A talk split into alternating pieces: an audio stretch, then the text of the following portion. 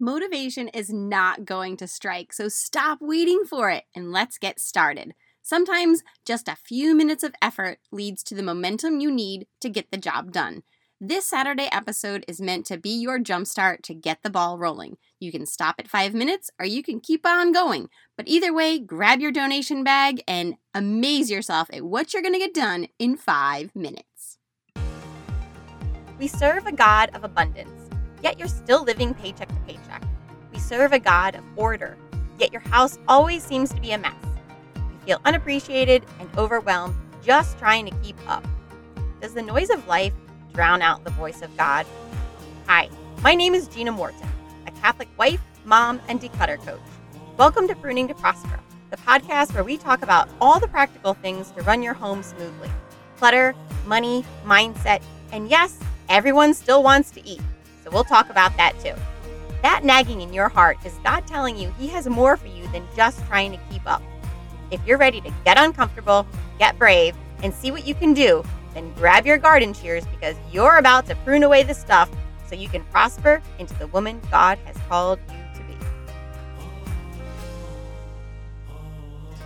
Hello, everyone, and welcome back to Pruning to Prosper. I'm your host, Gina Morton, and this is a five minute declutter with me. So, happy Saturday, everyone. I hope it's a beautiful day where you're listening from today. So, let's begin this Saturday as we begin every Saturday with setting our intention. So, the idea here is to unite your work with prayer. So, whomever or whatever is coming to your mind right now, let's offer up this five minutes of work for that person or that cause.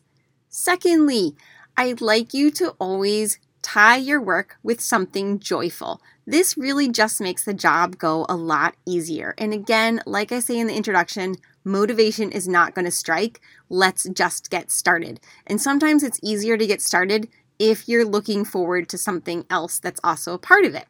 That might be listening to an audible book. It might be lighting the good candle. It might be cranking up some tunes. Okay, so tie the task with something that you enjoy. Okay. Lastly, what is your reward? So if you're going to be working for five minutes, then what's a good five minute reward? Maybe it's a cup of coffee out on the patio. Maybe you take your dog for a walk. Maybe you get to play with the kids a little bit. Or maybe it's just some guilt free scrolling on Instagram or TikTok. I don't care, right? It's your reward. You get to pick it. Just set a timer so that five minutes on TikTok doesn't turn into three hours on TikTok, okay? Because you could have decluttered so much more if you had three hours, right? All right. And lastly, um, yeah, so that's it. Set your reward. that is the last thing. Okay. So today's item is a big one, and you're not going to need a bag. You just need um, some muscles, probably.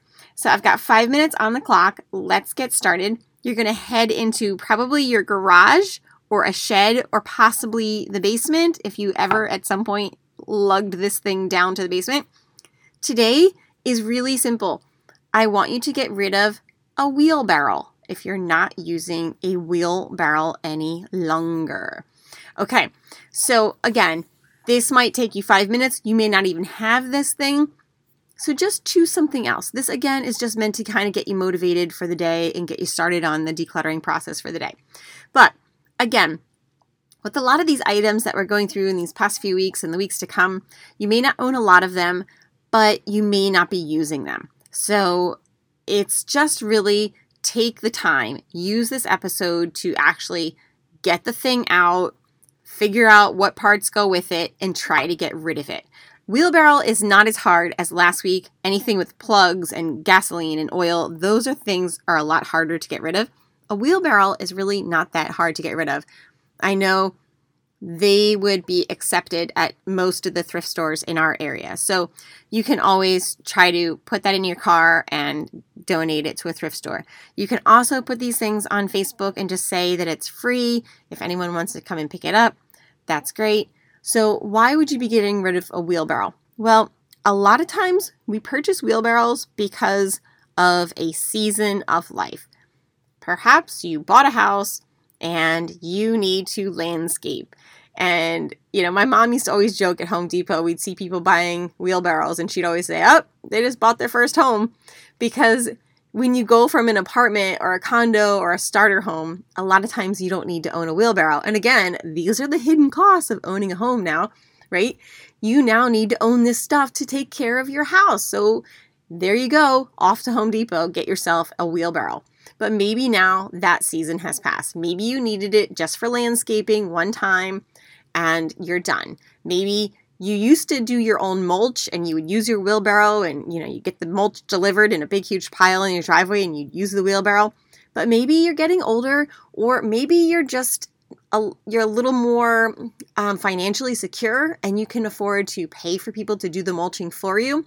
And you really just don't need to do your own mulching anymore and therefore you don't need to own a wheelbarrow anymore.